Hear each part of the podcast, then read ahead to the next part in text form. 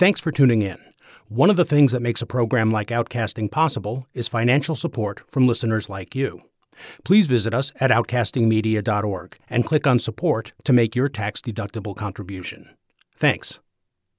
The first article written about AIDS in the public press was written by Doctor Larry Mass, a gay doctor for a gay newspaper, The New York Native, in May of nineteen eighty-one.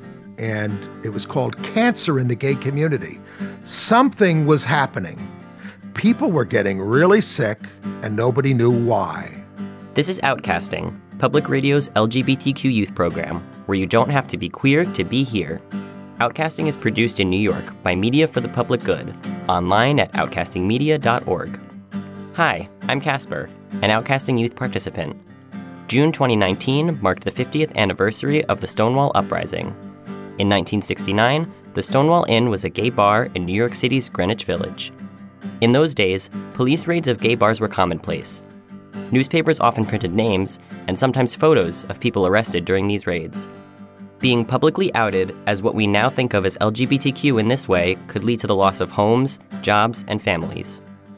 During one such raid on a hot night in late June nineteen sixty-nine, patrons at the Stonewall Inn, eventually joined by many other people, rose up and fought against the police.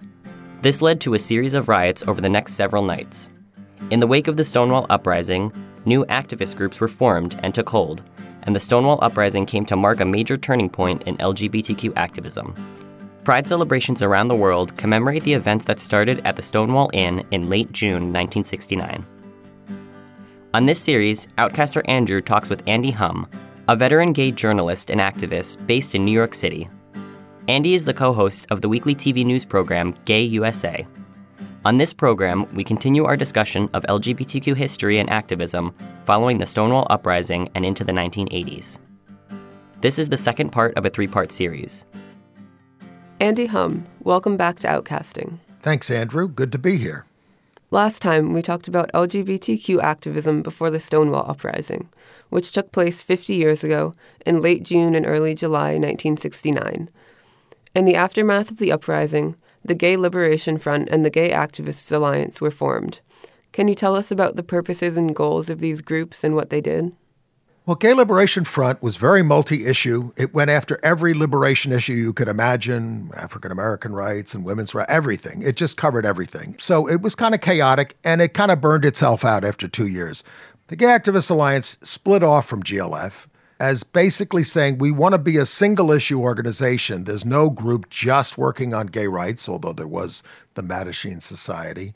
We just want to focus on that. And G A A, Gay Activists Alliance, was a very militant group. They got in your face. They had what they were called zaps. People think that the marriage movement started in the nineties or something. They took over the Marriage Bureau in New York once and just started ans- answering the phones. They said, no straight weddings today, just gay weddings. They sent people away. There's film of this. You can look this up. Google this. You can watch this on, on YouTube. They took over the offices of the Daily News because they were so anti-gay, the New York newspaper. They zapped you if you were not uh, supporting gay rights, and that was very brave. Some of them got beat up over it. And the other thing that the Gay Activists Alliance did, which is so important, in nineteen seventy-one, they had the idea, well, we have a human rights law in New York, right? That protects people on the basis of race and religion and ethnicity and things like that. Let's cover gay people in the human rights law. And they came up with the term sexual orientation.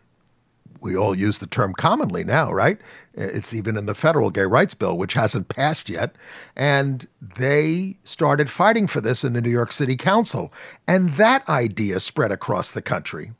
It started passing in cities. It, it passed in Minnesota, in Minneapolis in nineteen seventy-four. It passed in a lot of big cities. It passed in San Francisco in the late seventies when Harvey Milk came in. But even though New York conceived the idea of the bill, in New York City, it didn't pass until nineteen eighty-six. I was there. I worked on it for eleven years. It was very embarrassing that it took New York City, which you think of as so liberal, that long to pass a basic gay rights bill. And it's because New York City is really a very conservative city, especially in those days when you think of Brooklyn and Staten Island and Queens. These places were very reactionary, and it was very hard to get the votes of the council members there. But we finally did it. So tell us about Harvey Milk, one of the first openly gay elected officials in a large city in the United States. You know, Harvey Milk was originally a New Yorker. He's from Long Island, like I am. But uh, he had worked in New York. He had worked on Wall Street. He was kind of conservative. But then he got involved in the theater in New York with uh, the public theater and things like that, and sort of got a little bit more hippie-ish. And then he moved to San Francisco, and he opened a camera shop on Castro Street, which is the heart of the gay neighborhood there. And because he was sort of in the center of the action there, he decided he wanted to run for office. He made several unsuccessful runs for office in San Francisco for, I, th- I believe, state assembly and for the city council. But what happened when he got elected, I believe the year is nineteen seventy-eight, was they decided to elect people by districts in San Francisco rather than at large. And that made it easier for somebody from the Castro to essentially have a representative. And Harvey won his election. There's a wonderful film about it called The Times of Harvey Milk. Of course, it ends in his assassination. But while he was on the city council, he got the gay rights bill passed and a lot of other things. Harvey was very dedicated to a lot of social justice causes. He was very close to the labor movement. But in California, they mounted a referendum to ban gay teachers, and not just ban gay teachers throughout the state, but to ban anybody who supported gay teachers. It was outrageous. And when they did the initial polling on it, we thought we were going to lose horribly. Eventually, we got the president to come out against it, Jimmy Carter, and Ronald Reagan, who was this right-wing governor out there and was running for president himself around that time. He actually thought this was going too far, and he said, don't vote for it. And we won. So Harvey Milk and Sally Gearhart was the lesbian activist who was his co-chair. Uh, we won that victory over, I believe it was called Proposition six. And shortly after that, Harvey gets assassinated by a, another city council member who had quit the city council, a guy named Dan White. And he had quit the city council because he wasn't making enough money. They didn't pay them much in those days. And he was a, originally a fireman. So he came back to City Hall to get his job back from the mayor. And when Mayor Moscone wouldn't give him his job back, Dan White pulls out a gun and kills him. And then he goes downstairs and he kills Harvey Milk because Harvey didn't want him back on the council because then they had a chance to make it a more liberal body. We had demonstrations in New York about that when that happened. Everybody was infinitely sad that night and somewhat angry. But then when people really got angry was when Dan White was put on trial for the murder of Harvey Milk. He was given a five-year sentence. People felt sorry for him because he had he had a jury of his peers in San Francisco, people like him who had sympathy for him. That night, that was called White Night. There were riots in San Francisco. They burned a lot of police cars. We had a huge demonstration in New York over that. I remember that very well. And the police, by the way, took a lot of retaliation against the gay people after that, busting into the bars, busting up the establishments. So it was a very perilous time. Harvey, by the way, he was an inspiration, and he's probably the most visible gay politician. But openly gay people had been elected to public office before him. In Michigan, uh, as early as the early nineteen seventies, people were elected there. But he was just the most visible. And a lot of people started running for office after that and started getting elected. Earlier on Outcasting, we've interviewed Gilbert Baker, who was the creator of the Rainbow Flag. Can you tell us a little bit about his creation of the Rainbow Flag, just briefly, um, and sort of what that meant for the movement? I knew Gilbert very well in his New York years. And he did this with a bunch of other people working out of dyes that were put in garbage cans, and they sewed all this thing together. And it was for a Gay Freedom Day, which was their Pride Day in San Francisco, that he developed this symbol. And he had, had a big story behind it. Each color, stripe, and the flag stood for some principle about love and liberation and all those kinds of things. And it quickly caught on in San Francisco.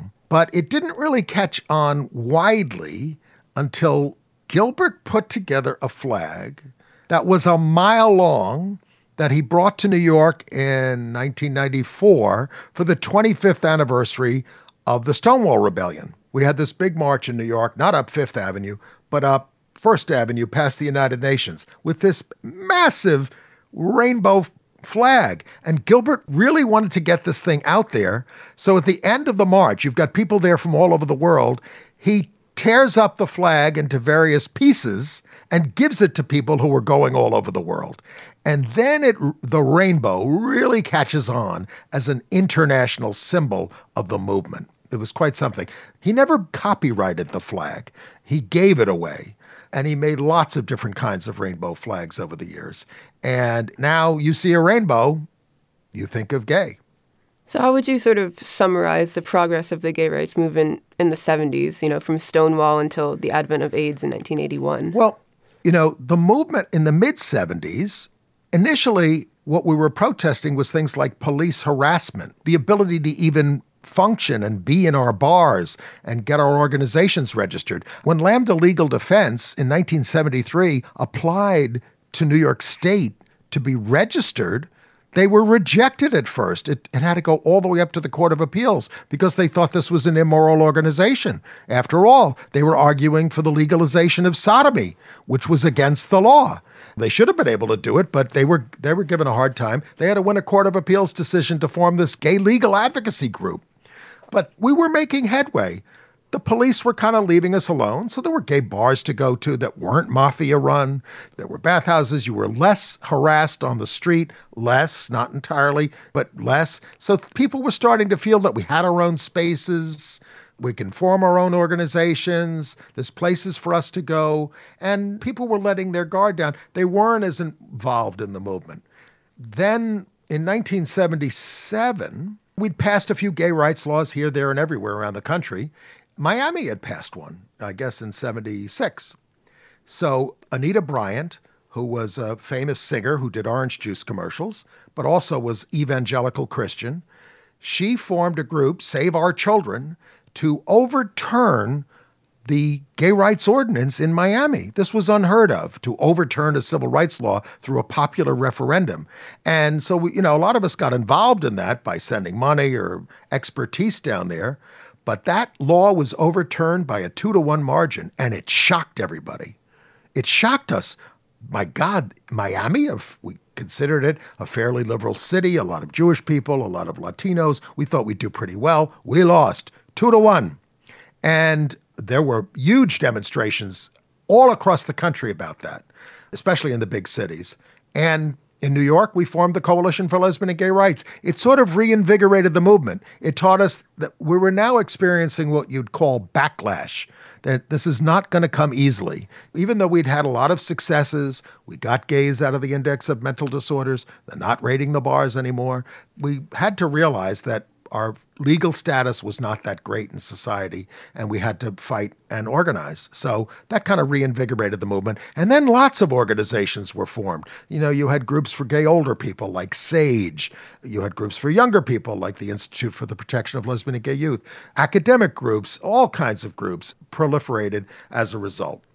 So then beginning in the nineteen eighties, the gay community sort of began to be overcome by the AIDS crisis. So how was the AIDS crisis first discovered?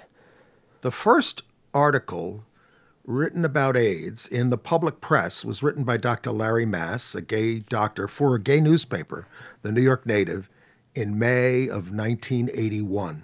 And it was called Cancer in the Gay Community. Something was happening. People were getting really sick and nobody knew why. I know people who died in those days and we just thought they were dying of lung cancer or something. It was inexplicable. So Larry wrote this article that kind of alarmed us in May. And then on the July fourth weekend, the New York Times reported on a report from the Centers for Disease Control about an outbreak of Kaposi's sarcoma and pneumocystis pneumonia in men in New York and I think Los Angeles, San Francisco. These cases, enough of them appeared that the C D C's Morbidity and Mortality Weekly report had this. And the New York Times wrote a little story about it on the back page of the newspaper that everybody read on the July fourth weekend, and it got really scary. And I remember we didn't know what to do about it. People were just getting really sick. And Larry Kramer invited everybody to his apartment in Greenwich Village, well over a hundred of us, to listen to a doctor named Doctor Alvin Friedman Kine describe, this was in August of eighty-one, to hear about what was going on. It scared the crap out of us to listen to this and how horrible it was. It's not exactly portrayed accurately in the movie Of the Normal Heart, which Larry wrote. It's a little more sensationalized. We listened intently. We wanted to do something about it. And Larry and his friends formed the Gay Men's Health Crisis to respond to it and tried to start raising money about it. Larry himself went out to Fire Island that weekend holding a tin can to raise money. He got sixty bucks donated. That's how bad it was. But it got so bad that G M H C grew pretty quickly, started providing services, and did a lot less advocacy. We were trying to fight it on the medical front and on the service front because people had to be taken care of, but there was really almost nothing that could be done for people. There were no treatments, no drugs. It was one of the most horrific things you'd ever want to live with. People dying quickly and mysteriously. They didn't even identify the cause of AIDS. Until about late eighty-three, early eighty-four, they identify the H I V virus. They called it something else then. But imagine, we didn't even know what caused it. There were all kinds of theories, but nobody even knew what caused it. And then it took a little while longer to find even a test for the virus. So everybody was getting infected and nobody, you know, some people took measures of protection, kind of figured it had something to do with sex. Eventually, and people started using condoms and practicing safer sex even before they identified the virus. But it was a tremendously scary time.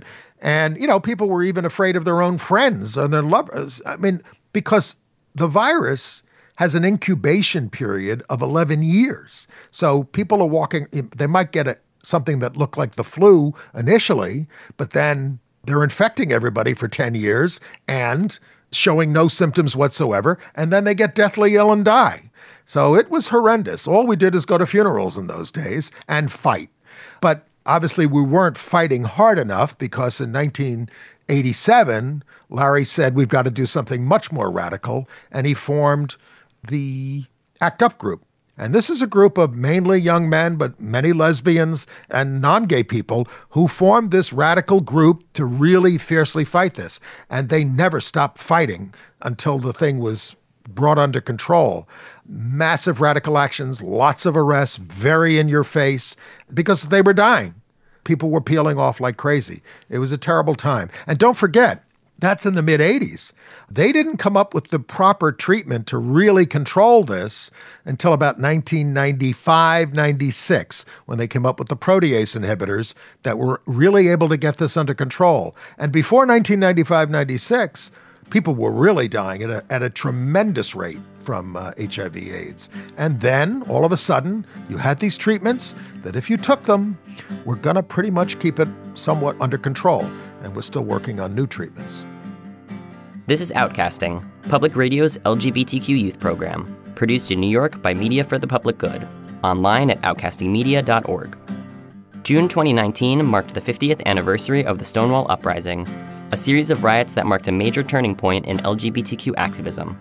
Our guest on this Outcasting series is the veteran gay journalist and activist, Andy Hum.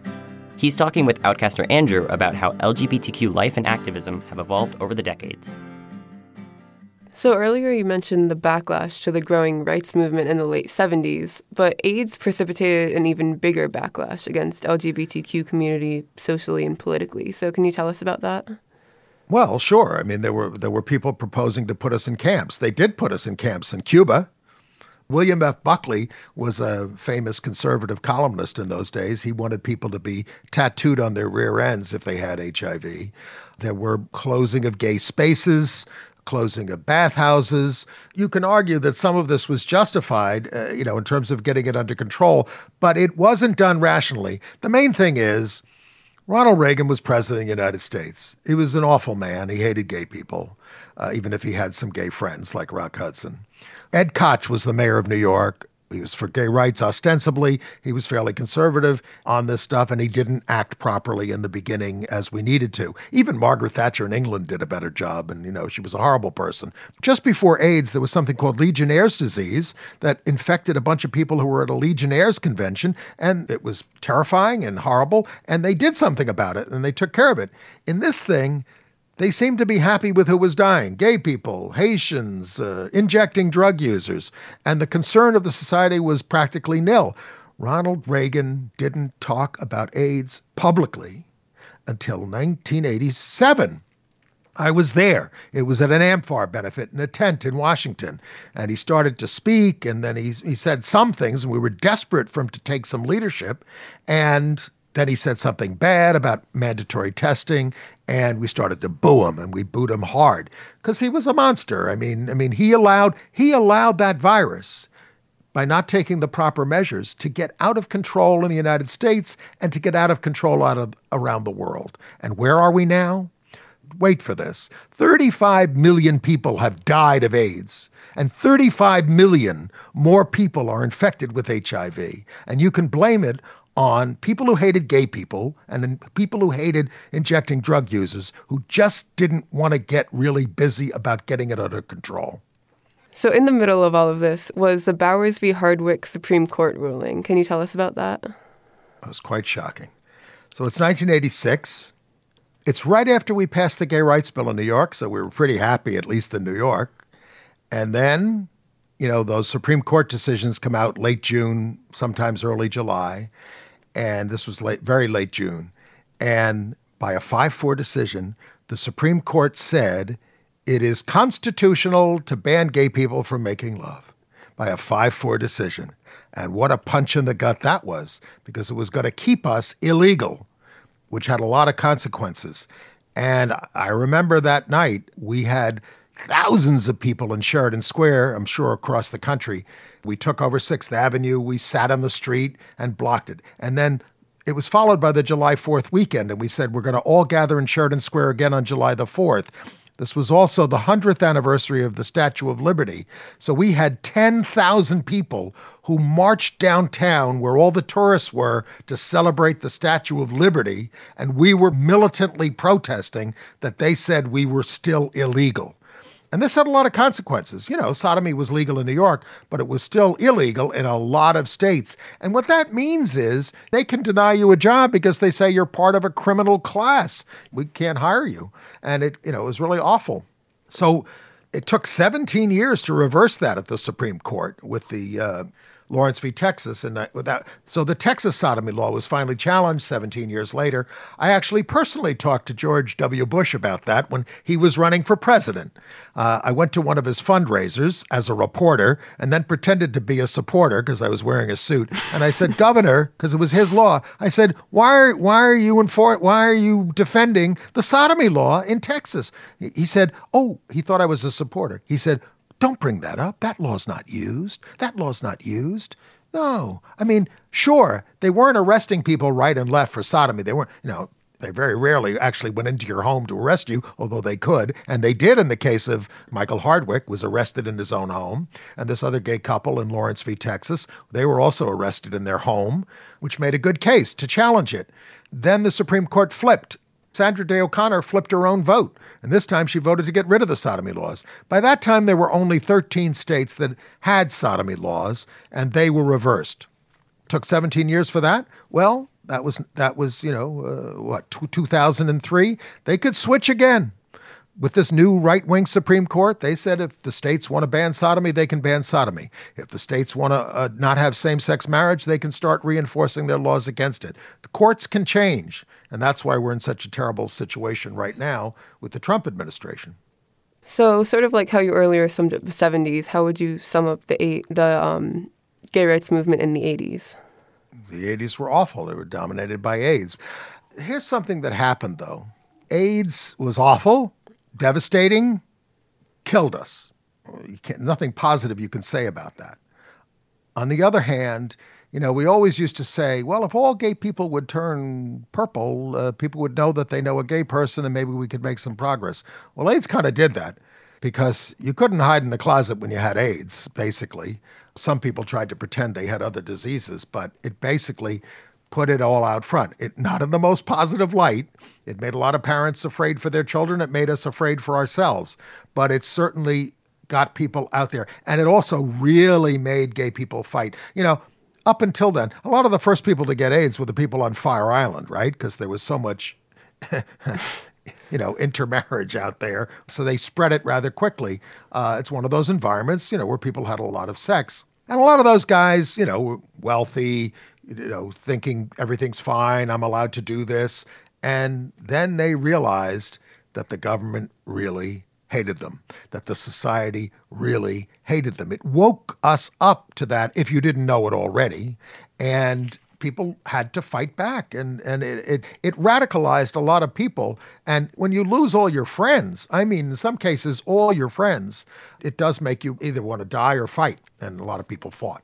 So I think in, in that sense, it strengthened the movement, even though it decimated our numbers. And God bless the lesbians for coming out and helping us, because we couldn't have gotten through it without them. We had a massive march on Washington in nineteen eighty-seven, biggest march ever. Big AIDS demonstrations down there at the same time. They laid out the quilt for the first time with all those names of people with AIDS. So all of this starts to develop some sympathy and humanization of gay people in ways it hadn't before. So let's go back for a moment um, to how during the AIDS crisis, the laws didn't protect L G B T Q people. So tell us what it was like at that point for people to lose their partners. Um, and sometimes the partner's family would sort of swoop in and take over the apartment and belongings. And, you know, the surviving partner was sort of left out in the cold. Well, some laws protected us and some didn't. I mean, the Americans with Disabilities Act was used to protect people with AIDS. They had a disability, and that helped. We did have human rights laws that protected gay people in some cases. But yes, it was tough. I mean, here in New York, I mean, since we didn't have legalization of our relationships, uh, codification of our relationships, very few domestic partnerships laws by then, and obviously no marriage laws protecting us, you really had to fight to hold on to your place. In New York, we won a court decision that said if you lived with somebody for a long time and they were, you know, you could prove that you were basically the, your partner and you supported each other, you couldn't get thrown out of rent-stabilized housing where you're protected and your lease is protected. That was the Braschi decision, and it was won by people like uh, Tom Duane, who went on to be a city council member and a state senator. So if they tried to throw a, a doctor out because he was treating people with AIDS, we would have protests and we would basically put a stop to that. If somebody didn't want to bury people with AIDS or something, there were rulings against that. But it was tough. Uh, but we had some protection of the laws, but it was a pretty grim period. That's all the time we have for now, but we'll continue this conversation on the next edition of Outcasting. Andy Hum, thanks for joining us. Thanks for having me, Andrew. Andy joined us from his home in New York City. He's a journalist and activist and co-host of the weekly T V news program, Gay U S A. This has been part two of a three-part series. That's it for this edition of Outcasting, Public Radio's L G B T Q youth program, where you don't have to be queer to be here. This program has been produced by the Outcasting team, including youth participants Andrew, Alex, Amelie, Dante, Lucas, Dhruv, and me, Casper. Our executive producer is Mark Sophus. Outcasting is a production of Media for the Public Good. More information about Outcasting is available at outcasting media dot org. You'll find information about the show, listen links for all Outcasting episodes, and the podcast link. Outcasting is also on social media. Connect with us on Facebook, Twitter, Instagram, and YouTube at Outcasting Media. If you're having trouble, whether it's at home or school or just with yourself, call the Trevor Project hotline at eight six six, four eight eight, seven three eight six or visit them online at the trevor project dot org. The Trevor Project is an organization dedicated to L G B T Q youth suicide prevention. They even have an online chat you can use if you don't want to talk on the phone. eight six six, four eight eight, seven three eight six. Being different isn't a reason to hate or hurt yourself. You can also find a link on our site, outcasting media dot org, under Outcasting L G B T Q Resources. I'm Casper. Thanks for listening. If you enjoyed this edition of Outcasting, please make a tax-deductible gift to Media for the Public Good. We can't do programs like this without your support. Visit m f p g dot org and click on Support. And connect with us on Facebook, Twitter, Tumblr, and YouTube at Outcasting Media. Thanks.